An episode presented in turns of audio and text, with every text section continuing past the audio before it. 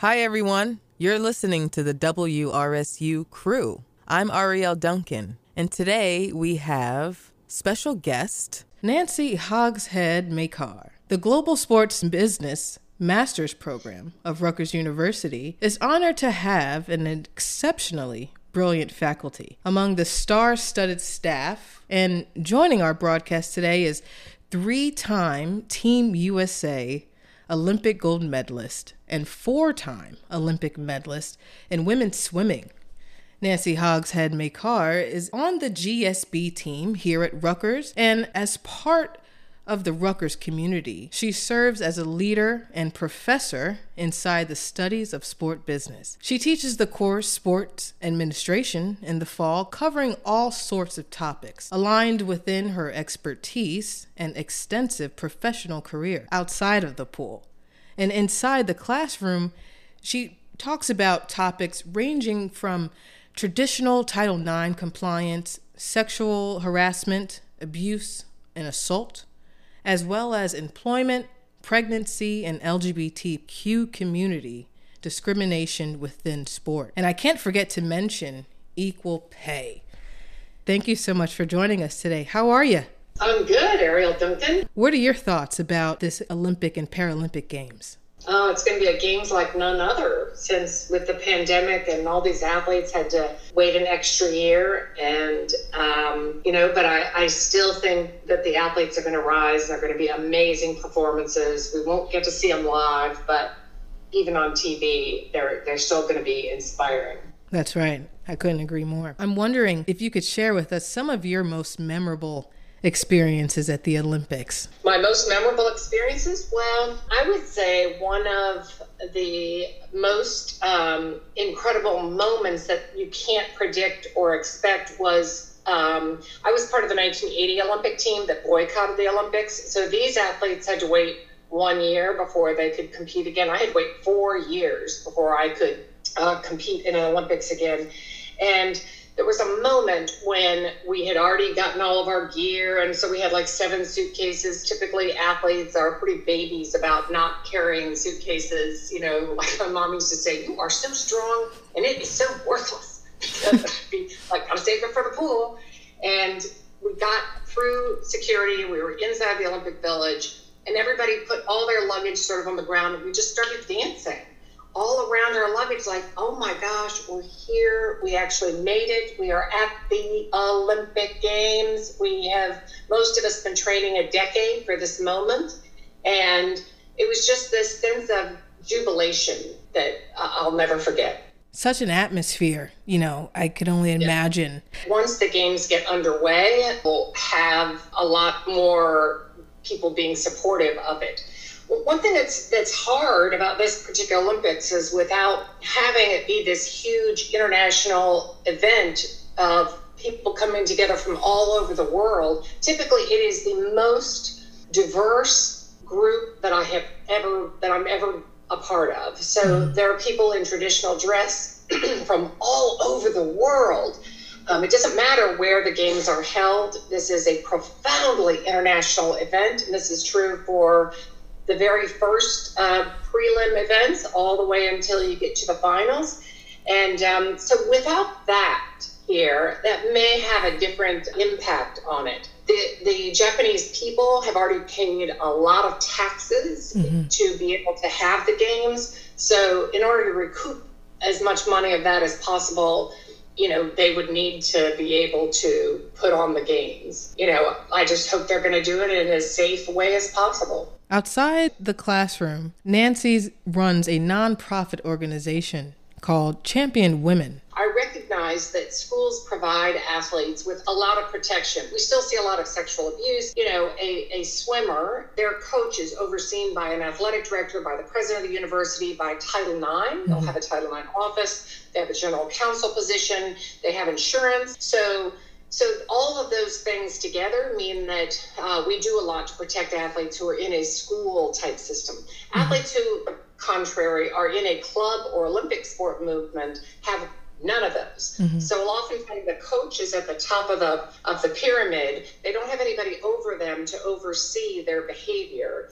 And we, we live in a world that expects obedience and compliance from athletes and, and expects them to trust their coach. And uh, there is this other element where an athlete can't get it, they can't win without a good coach, without you know somebody showing them skills and knows how to train, etc.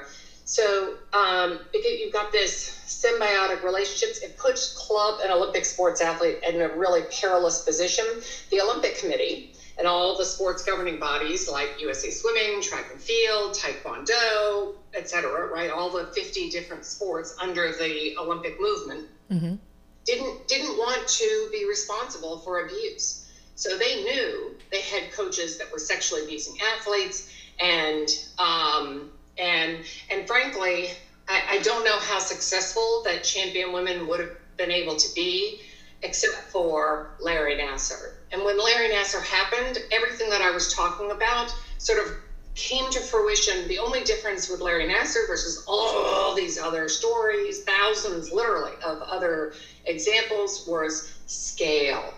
So Larry Nassar, we know that he had at least 500 victims that have come forward and said that they were abused by, by him, by Larry Nassar. It was that scale that allowed for these amazing changes to happen. So we've had two pieces of federal legislation that clearly say now that the Olympic Committee and all the sports governing bodies that is sport that is not associated with school absolutely has the duty to protect athletes from physical, emotional, and sexual abuse. For all of our listeners tuning in right now, we are joined with Nancy Hogshead Makar, professor here at Rutgers University inside the Global Sports Business Program. And we're referring to Larry Nassar, the former doctor uh, examiner who was a part of Team USA Gymnastics to be clear, we had been working on it since 2010, mm-hmm. but what jolted it forward was all of these amazing survivors mm-hmm. who were not afraid, had no shame at all about fingering Larry Nassar as being the abuser. It's about how do you how do you uh, change a system that enables this abuser to be able to molest over and over and over again, right? That mm-hmm. that's the key. Is the system change, not just getting individual coaches out. Mm-hmm. So the survivors sued Michigan State, where that's where Larry Nassar was employed, and they, because of their insurance, because of uh, they have a legal duty to protect these athletes because people had been coming forward earlier and they didn't do anything about him. They uh, they had a settlement that was the equivalent of half a billion dollars against Michigan State. Mm-hmm. However, the Olympic Committee, uh, USA Gymnastics went into bankruptcy court. In bankruptcy court, you're not figuring out who, what, where, when, like how did Larry Nassar happen? How is he able to continue to abuse girls? And instead, it focuses on how many assets does the organization, the corporation have, how many liabilities, how can you reconcile these two, right? So it has nothing to do with righting the wrong of what happened and everything to do just it's just money. It's just right, and that's hmm. exactly what the survivors don't want. So no, I mean Simone Biles is going into the Olympics, and she's dependent on USA Gymnastics, and they have not reformed in any meaningful way that she would want um, to, to prevent the next Larry Nassar from being able to happen. I was an expert retained in the case to offer insight to the jury, but it hasn't gone in front of a jury, right? Mm-hmm. Because they went into this bankruptcy instead of you know, figuring out, you know, in what ways was the Olympic movement responsible for having so many gymnasts abused. Let's talk about the bill, Statute 2330 empowering yeah. Olympic, Paralympic, and Amateur Athletes Act of 2020. It's now officially law, to my understanding. Passed the Senate unanimously in August, and then passed the House in October. Uh, when we had class together at the time. And I recall the, the excitement and the jubilation uh, that was happening in the air um, just to really rejoice about this victory. And that's where I last left off in the progression. So tell me, which president signed this bill? President Trump signed the bill. The two the two sides, I should say, the House and the Senate had to reconcile and uh, get the bill signed, and then it went to President Trump. Um, so it, it did pass. Um, part of the bill calls for a 16 person commission that will look at the Olympic Committee, look at the past, and uh, see what can be done for the future. And I got named onto that commission. So um, Senator Maria Cantwell from Washington State appointed me. Thank you, Senator Cantwell. And um, and I'm looking forward to us being able to dig in and do our work. It'll be about a year's worth of work. Wow! Congratulations. Yeah, thank you. Thank you very much. It's still not done after mm-hmm. all this time, you know. Mm-hmm steps in the right direction. And I'm hope, hoping that, you know, with these efforts and with this bill now becoming law, that it can also continue to back and support Team USA Gymnastics.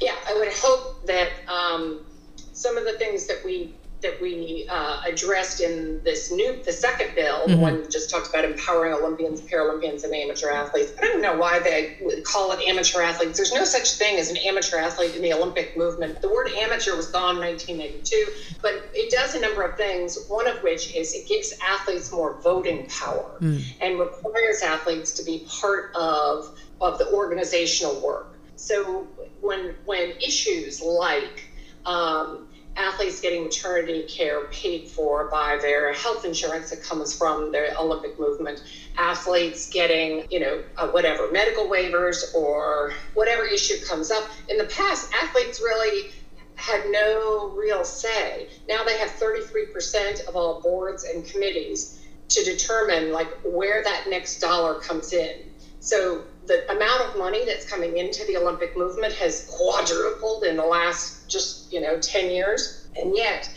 the experience of the athletes has changed almost not at all. Most athletes depend on either college or uh, resources from their parents to be able to get them to the Olympics.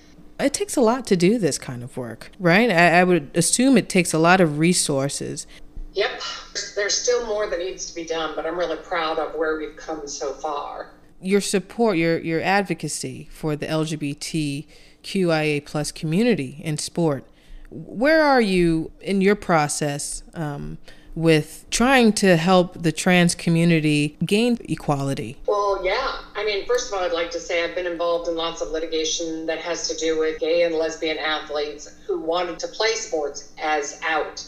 And so we were very supportive of, of their cases of them being able to be out and recognizing them uh, that was not a part of themselves that they had to hide. We recently joined a group together. We call ourselves the Women's Sports Policy Working Group. And um, right now, the narrative is that you're either for inclusion or exclusion. So, what we're looking at is we want to find a way to do two things at the same time, the best that we possibly can. One is to enforce the boundaries of the girls and women's category. The girls and women's category is no different from the 120 pound weight class, from different equipment classes that people have, from age group classes, even national classes. But at the same time, figure out how can we best include trans athletes in ways that are still fair. So trans athletes are not a monolith um, some trans athletes never go through male puberty. So there's a medical condition uh, called being testosterone resistant. So somebody's XY chromosome, that's male, and they have testosterone in the male range, which is way different than the female range. And that testosterone is bioavailable, meaning it can androgenize, it can give somebody male characteristics. So, uh, but, but somebody who that third one doesn't have the ability to androgenize, they should be included in the girls and women's category, even though they're probably taller than uh, the average woman. Um, and uh, so then, so that's one group, people who've not been through male puberty. Uh, and, and, there are some people who start puberty blockers and they go on medication prior to puberty. Then there's another group, they go through male puberty and then they do things to mitigate that sex linked advantage, the difference between male and female. So they roll back. So they're on hormone blockers and they um, they're on uh, gender affirming hormones. Okay. Some of them even go through surgery. All right, so there's that, there's that group. And we say if you can show that you can mitigate your sex linked advantage, there's no reason not to welcome them into the girls and women's category. The kind of the gray line is how how do you do that? And that's very different for different sports. Then there's a third category, people who say, I identify as female, I identify as a woman, but I don't want to change my body. And I still want to compete uh, in the girls and women's category. And we say we need to find other ways to have them be included, but no head to head competition. Biologically, the science of what does male puberty give a body? It's a lot. Okay, so male puberty gives somebody between 8 and 20% advantage over competitors. So, an amazing athlete like Michael Phelps. Michael Phelps, the advantage he had over his competitors was between 0.02 and 0.2. Mm-hmm. How much of an advantage did Michael Phelps have over women? Was 14%. percent mm hmm So you're going from 0.2 to 14%, right? In if, if we didn't have the women's category, just like, you know, if we didn't have the 120 pound weight class, you wouldn't see very many people, you wouldn't see very many women on the podium at all um, you wouldn't see very many 120 pound, um, let's say, wrestlers on the podium at all, right? You have those classes for a particular reason. Yeah. So does that make sense? Three categories, and we're looking for ways on how do we include while still respecting the boundaries of the category. Yeah, it's a lot of science, a lot of policy. Mm-hmm. Yeah. Mm-hmm. But the women's sports policy group, we have um, we have both the science type people and we have the elite athlete type people. Um, but people who've been involved in women's sports governance forever. so it's Donna de Varona, who was my mentor when I was growing up in my 20s and 30s. Yeah. Donna de Varona, um, uh, Martina Navratilova, Donna Lopiano. Um, she's another. Uh, both she and I have won the International Olympic Committee's Woman of the Year award. Um, and uh, Tracy Sundlun, who runs track and fields uh, interscholastic nationals. Mm-hmm. So those are the best high school athletes in the country. Um, and Doriane Coleman. Doriane was part of the legal team that was supportive of the IAAF rules when it came to intersex athletes. How do we how do we best protect the girls and women's category when some people have the male sex linked advantage who are women?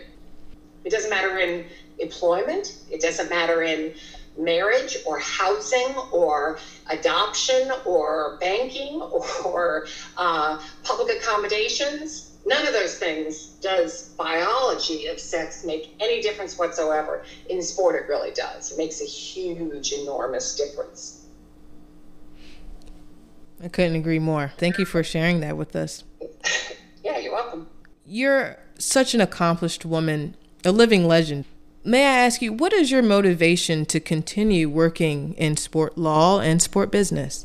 I owe a lot to my sports experience. I really got so much out of it. And I want to make sure that the that there's more good parts. I hope people will go on to our website championwomen.org and uh, check out. Um, we, we, look at every single school in the country and how they're discriminating against women or not. So I was really lucky that um, I, I, hit the age group just right to be able to get that college scholarship. Um, I was really lucky in that sports was a very healing event from sexual assault I was not abused by my coach, but I had a coach who was uh, a serial sexual abuser, was abusing my teammate at the time. So I want to make sport better, and I want to make sure more women have opportunities to be able to do it. So, you know, I feel like I owe a lot to the generation that came before me that made sure that there were opportunities, and uh, I'm part of an amazing worldwide network that is doing the same thing of making sure that sport is safe, that people have opportunities to be able to do it, and that it is affirming for the person as a whole. This whole idea of having to be obedient and compliant really takes agency, decision making away from the athlete. Uh, we need to give that back to the athlete. I'm thrilled with the new name, image, and likeness rules that are allowing college athletes to be able to take advantage of those. Um, and look forward to seeing where it all goes. That's my motivation. Professor Nancy Hogshead Makar, thank you so much for joining our Rutgers radio broadcast and enlightening me and our listeners with all of this information. Thank you, Professor Nancy. Thank you, Ariel Duncan.